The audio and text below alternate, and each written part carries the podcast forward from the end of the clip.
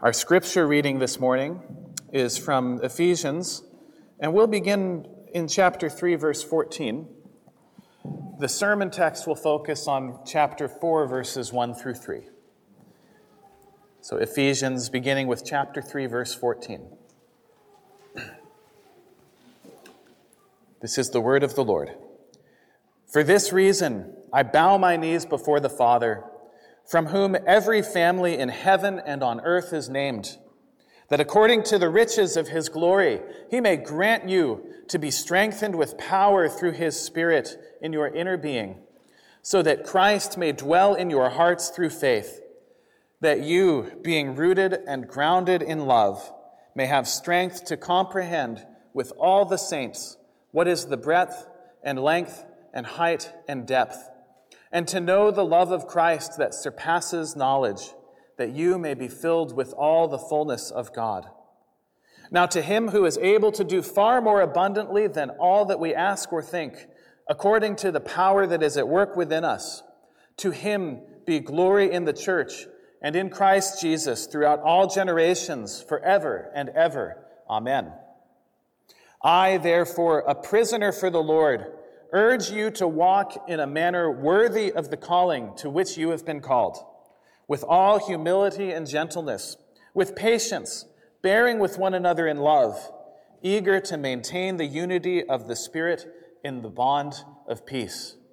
This is the word of God. Let us pray for him to illuminate the reading and preaching of his word.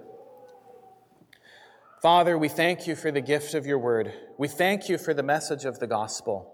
We thank you for your Holy Spirit who knits us together into one body. And now, Father, we pray that by that same Spirit you would enlighten the eyes of our hearts, that in your word we may see Jesus and his gospel. In his name we pray. Amen. Well, in the structure of the book of Ephesians, as many of you may be aware, we move from chapters one through three now, where we move from the so-called indicatives. Paul has been obsessed with telling you all about the gospel of the grace that we have in Christ Jesus. And now, beginning in chapter four, Paul starts to tell you about how to live according to that gospel that has been proclaimed to you. Now, of course, you'll also know that in chapters four through six, we get plenty of indicatives as well. And in fact, next week when I preach on verses four through six, you'll hear some indicatives in Paul's famous chapters of imperatives. But that's okay. Paul's allowed to write a much better letter than I could have. And so Paul moves, though, broadly speaking, in this second half, to telling you how to live according to the gospel that has been proclaimed to you. And so Paul here urges you. Now, this word in Greek is the sort of word that a superior officer or a master would use to command their soldiers or their servants. It's the right to command someone as a superior to an inferior. And so Paul says, I, therefore, I. Paul is not just speaking as some guy. Paul is speaking with apostolic authority here. And so as you hear these commands from this chapter, from these few verses, you're to hear this as having God's authority, because God's word comes from he who has all authority. And Paul is the messenger of the one to whom all authority in heaven and on earth has been given. And so Paul's not just some fellow languishing in a Roman prison. Indeed, he is a prisoner for the sake of the gospel. If you know how Paul came to be in prison in Rome, well, you know that in Acts chapter twenty-one or twenty-two, Paul is discovered in Jerusalem, keeping company with a Gentile. Keeping company with someone whom the Jewish people hated by nature. And in particular, a person who was not allowed to be in the presence of God in the temple. And so they assumed that Paul had welcomed this man into the temple. A riot ensued, and that's how Paul got here. That's how he came under arrest. For the crime of living out the fact that God has now opened the way of salvation to Jew and Gentile alike, as we read earlier in Ephesians, back in chapter two, that Jesus broke down the dividing wall of hostility between Jew and Gentile. That's one aspect of the gospel message. And so Paul speaks here with apostolic authority. He's in prison for the proclamation of the gospel. And now he continues proclaiming the gospel by calling you to action. Now there are those who claim to have faith in Christ, but do not walk in new life. Do not walk worthily of this calling. I had a conversation with my barber many months ago, and she wanted to talk to me about the gospel. And she doesn't believe the gospel. And one of the reasons why was because she has extended family who claims to believe in Christ and yet goes on abusing and mistreating their spouses and children. As she put it, faith to them is just fire insurance. And so what a joy to be able to tell her that's not the gospel they believe in then. That is not the gospel. For the gospel leads you to walk in new life. You cannot be one of these people for whom faith is just fire insurance. Because James says in his letter, chapter two, that such faith is dead. On the other wor- on the other hand, the world tells you it's good enough to be a good person. And yet, you know that apart from faith in Christ, there is no power in you to be good, to attain to God's goodness. For you remain dead in your sins, unless God has made you alive by faith in Christ. And so, without God's Without the faith that is the gift of God, even any good that you do cannot be done for God's glory. And so the answer is that the salvation that you have in Christ Jesus makes you spiritually alive. Faith can not only be an inward reality, but it must be lived out in action. And so as Paul turns to speak of the action that is required, where does he start? He starts with Christian unity. And so today, in today's passage, we'll look first at what it means to walk worthily of your calling in general. And then we'll dig in deeper to Christian unity as we talk second about walking with humility and gentleness. And third, with patience and bearing with one another. And fourth, maintaining the Spirit's bond of peace. So first, in verse one, Paul writes, I, therefore, a prisoner of the Lord, urge you to walk in a manner worthy of the calling to which you have been called. So this is what you must first consider, this calling to which you have been called. For there is no power to walk worthily without it. You have been called to unspeakable riches in Christ. Riches, a word that Paul uses again and again throughout this epistle. So let me recap just a few examples from chapters one through three of the things that you've been called to. You've been united to Christ. The things that are true of Christ in his death, resurrection, and exaltation have been made true of you, so that you participate with him in these things. You've been adopted by God the Father, so that you are sons and daughters of the living God. You have been sealed with the Holy Spirit, as in assurance that you will be delivered safe to the new creation. when Jesus returns.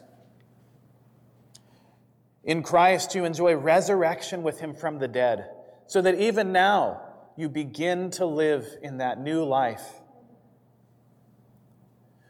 Christ reigns over the entire universe for the benefit of the church. You are united together as brothers and sisters, as members of God's household. You have hope for life, eternal life in the world to come, where there will be no more sickness, no more tears, no more pain, and where you will know God and see him face to face as your highest good. Now, there are more, but this isn't a sermon about Ephesians one through three.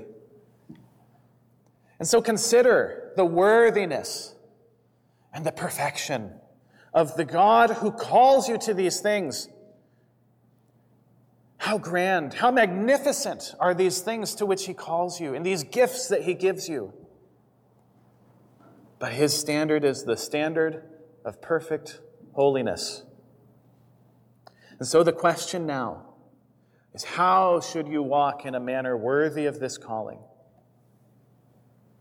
For if you consider that God is holy and that his standard is perfect holiness, you should know that you can't do it in your own strength. For you were dead in sin. You were following the prince of the powers of the air, the enemy.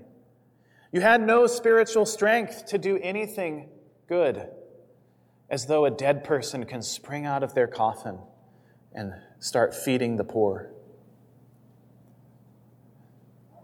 But Christ bore your sins on the cross and put them to death.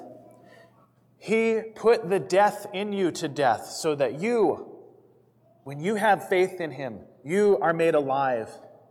When you embrace Christ by faith, when you lean on him as your only good, your sins are decisively dealt with. And you have been called to new life, and you are empowered to walk in it. As Paul writes in Romans chapter six, we were buried, therefore, with him by baptism into death, in order that just as Christ was raised from the dead by the glory of the Father, we too might walk in newness of life. And so God is calling you to the life of Christ, the Christ who lives in the resurrection, who lives in the life of the new creation. And so you are starting to live now in the life that you will enjoy in the new heavens and the new earth. And God calls you and strengthens you to walk worthy of this calling. That's what chapters four through six of this book are mostly about. And so this new life is God working his power in you. And it is only by his power that you will be able to walk worthily of his calling. And so now we begin to turn to the characteristics of this walk. So in verses two and three, Paul speaks of Christian unity. This is where Paul starts for the details of how to walk worthily of your calling. And he starts with humility and gentleness, verse two.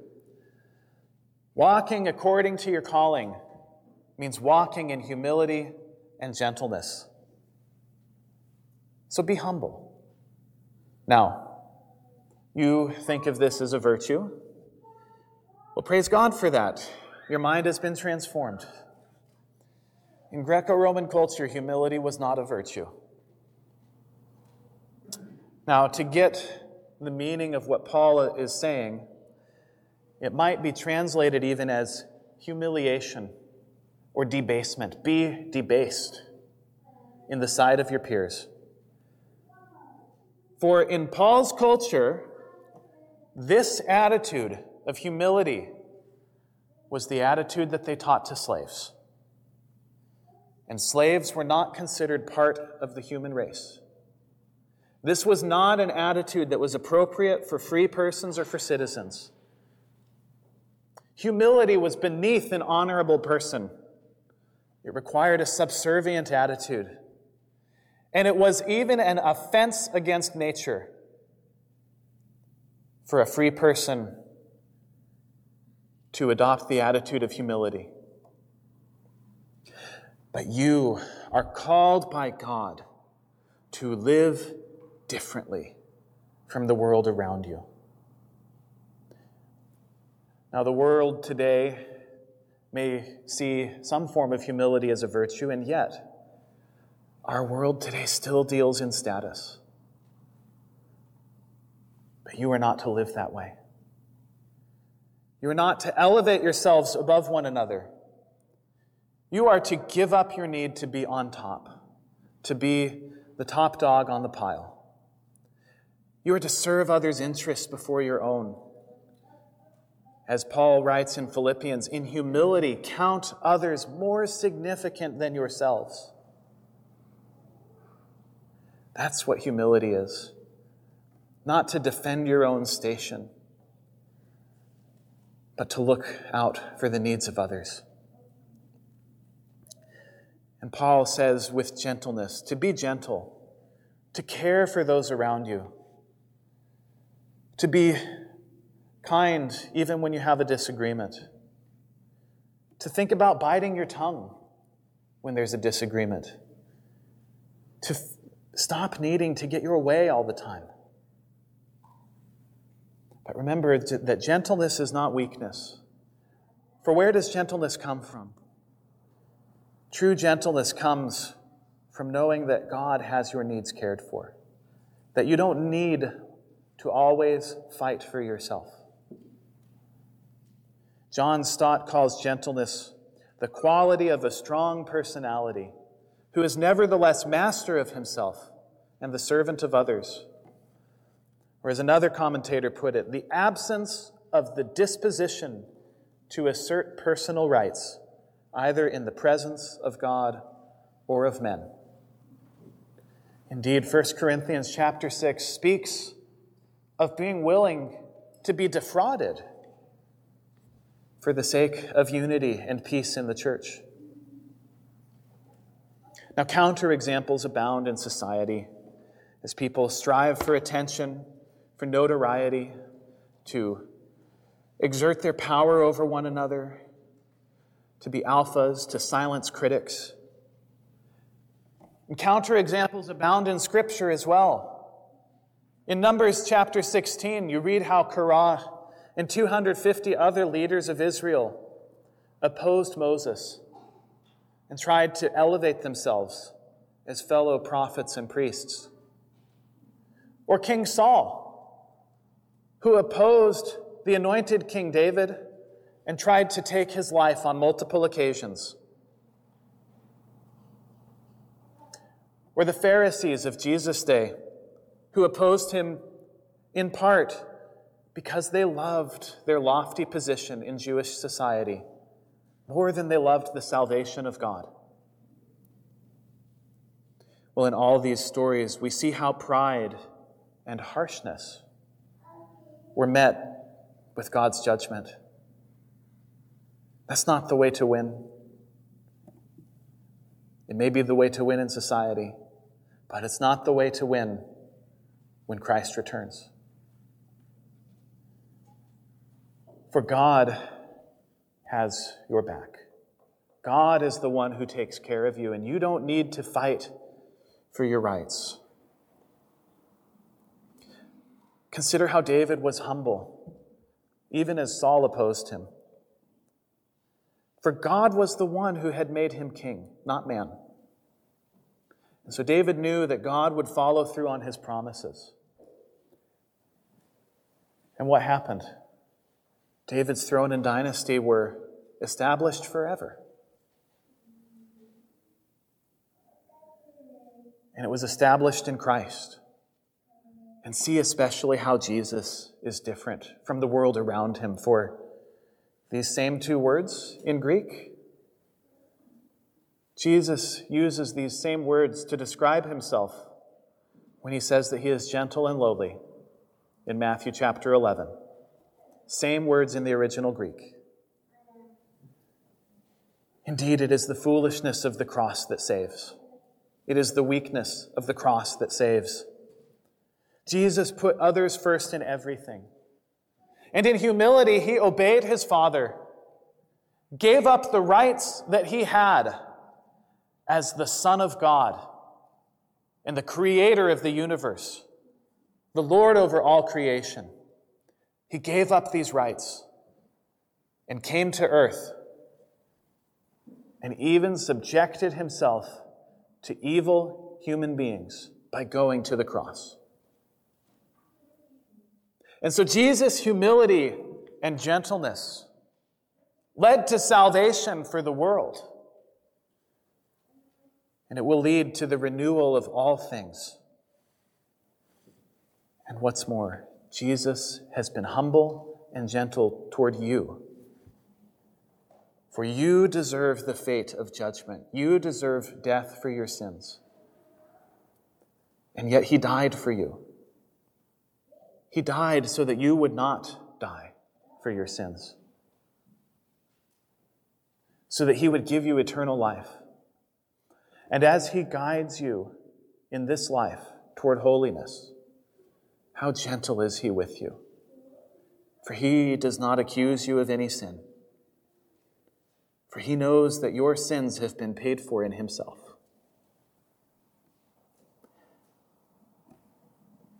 And Jesus guides you and corrects you as a loving parent should, not as a harsh master.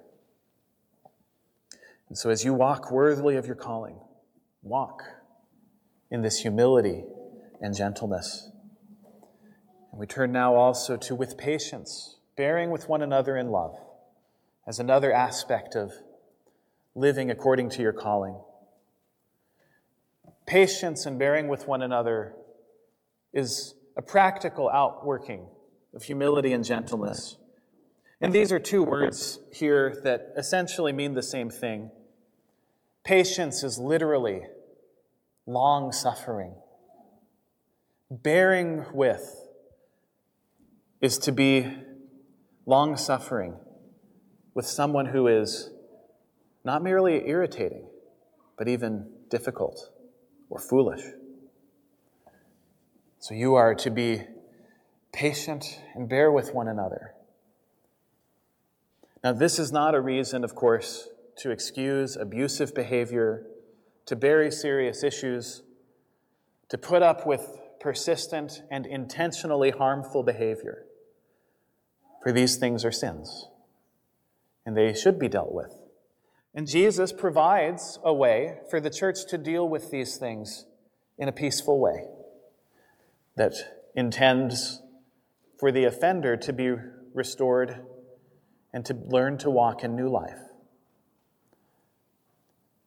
But nevertheless, there are times when it's best to simply be patient, to be long-suffering. Sometimes your brothers and sisters get on your nerves. We've all been kids. Most of us have siblings. We remember this. You know how siblings bug each other. Sometimes it happens in the church too. But remember what it says in Proverbs twenty-nine, verse eleven. A fool gives full vent to his spirit, but a wise man quietly holds it back. Well, it's not easy to do, is it? That's why there's the appeal here to love, for it is love that enables patience and bearing with one another. As it says in First Corinthians thirteen, love is patient. It is not irritable or resentful. Love bears all things, endures all things.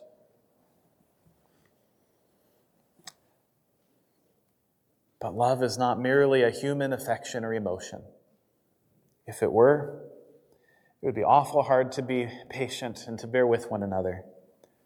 No. True love originates from God, who is all love, and whose love led him to send his Son to die for you. And so as Christ has loved you, you ought to love one another. And his love is poured out into your hearts by the Holy Spirit. And patience with one another is an element of this love. Just as God has shown unbelievable patience toward his people. For despite Israel's centuries of apostasy and sin, he never gave up on his promise to bring the promised offspring, the Messiah, the Savior, through those people. Or look at Jesus' patience with his disciples. As you read in the gospel account that time and time again, the apostles misunderstand Jesus. They work all the angles to try to gain position over against one another. They even try to keep Jesus from going to the cross. And yet, Jesus remains their faithful Savior, teacher, and Lord. And so it is with you, as you see in Psalm one hundred three, that as a father shows compassion to his children, the Lord shows compassion to those who fear him. For he remembers our frame. He knows that we are dust. He does not treat you as your sins deserve, but is patient and compassionate. He gently corrects you for sin, and he grieves for your sake that you were lost in your sins. He rescued you out of your lostness, out of love. And so he shows great patience with you. And as the Lord himself shows patience to you, you also must show the same patience and bear with one another in love. For you are made one in the Holy Spirit, as we now look at verse three, that you must be eager to maintain the unity of the Spirit in the bond of peace. Now, this is not a unity that you create, for it is the Spirit's own unity that you are to live in. For unity is an attribute of God. There are no divisions or parts within the Trinity. There are many ways that we can see this unity at work, but one way is how each member of the Trinity is fully united in their work of creation and redemption, working together with one aim in mind, the glory of the indivisible God. And so you do not create unity in the church, but you do live in it. This unity is a gift of God for you in his church. And the Holy Spirit is himself the bond. The unity of the Spirit works out in peace with one another. And there will be much more to say about the unity of the Spirit next week. But for now, it's enough to think of the church as the body of Christ. For a healthy body does not seek to harm its members. You can divide the different members of your body. You can think of having yourself as having different bones, different organs, different muscles, and so on. And yet, when your hand takes action to harm another part of your body, we appropriately recognize that as unhealthy. But it goes far beyond not harming yourself, not harming the body of Christ, but even to caring for one another. I'm prone to dermatitis on my hands, but I haven't amputated them. I use moisturizing cream on them every day because I want to take care of my hands. They're important to me. And so it is in the church. For peace is not only the absence of conflict, but peace refers to wholeness in every facet. And so you are to live out your care for one another, seeking one another's good, seeking one another's health, both in spiritual matters and in physical matters. For you have the bond of peace as the gift of the Holy Spirit, who has made you one. And this word bond shares the same root word as Paul being a prisoner for Christ back in chapter one, in verse one. You are tied together by the Spirit, just as Paul is shackled to his guard. You're stuck with each other. What a glorious thing. And you won't find this unity outside of the church, outside of the Spirit, for fallen humanity has no true unity because they don't have the Spirit. They have nothing transcendent on which to base their unity. People in the world do unite on the basis of common cause, and thank God for that. And yet, people's self-interest change. People who shared common cause change their minds or discover that they may have less in common than they thought. But not so with you in the church. For you have God Himself to bind you together, and God can never be separated. And so Christ has purchased true peace for you. For He has reconciled you all to God. He is your peace, as He has broken down in His flesh the dividing wall of hostility, reconciling you to God in one body through the cross, thereby killing the hostility. That's in Ephesians chapter two, where Paul is speaking of the hostility between Jew and Gentile. People who hated each other in the ancient world. They thought each other was jerks. And frankly, if they could have, they would have wiped each other off the face of the earth. This isn't biblical, but a proverb that they taught one another among the Jewish people of Jesus' day was that if you saw a Gentile woman in labor, you should not help her, for it would be a sin to bring a Gentile child into the world. That's the kind of hatred that Paul speaks of in Ephesians chapter two. And yet, this hostility is broken down in Christ.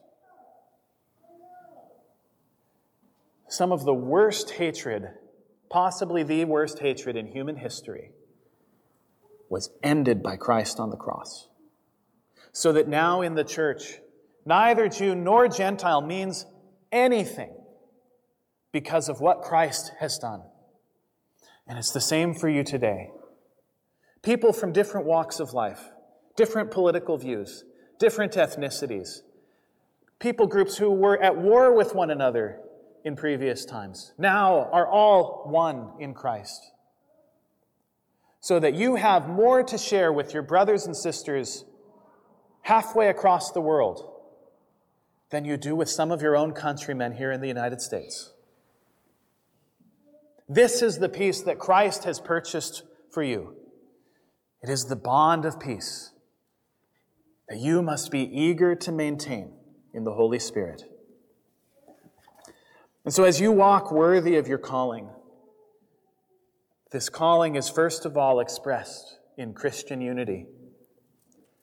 As Paul wrote in Ephesians chapter two again, have this mind among yourselves, which is yours in Christ Jesus, who though He was in the form of God, did not count equality with God a thing to be grasped, but emptied Himself by taking the form of a servant, being born in the likeness of men.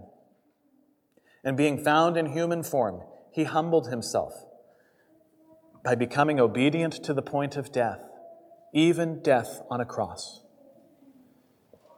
This is the calling to which you have been called. And by faith, God gives you His strength so that you may live worthily of this calling. And God testifies to the world through your unity. God shows the world His glory and the salvation that has been worked by Christ. So as you walk with one another in humility and gentleness, with patience, bearing with one another in love, and eager to maintain the unity of the Spirit in the bond of peace, God is glorified. For as you walk this way, you are walking in new life. You are walking in the resurrection. Walking as a people who will not die again. This is community life in the kingdom of heaven. And this is the life that God has for you. Let us pray. Father, we thank you for this gift of the unity of the Spirit. And we pray that you would strengthen us all our days to walk in this unity out of the love that Christ has shown to us. So we pray that you would make us eager to live and love and serve one another. In Christ's name we pray. Amen.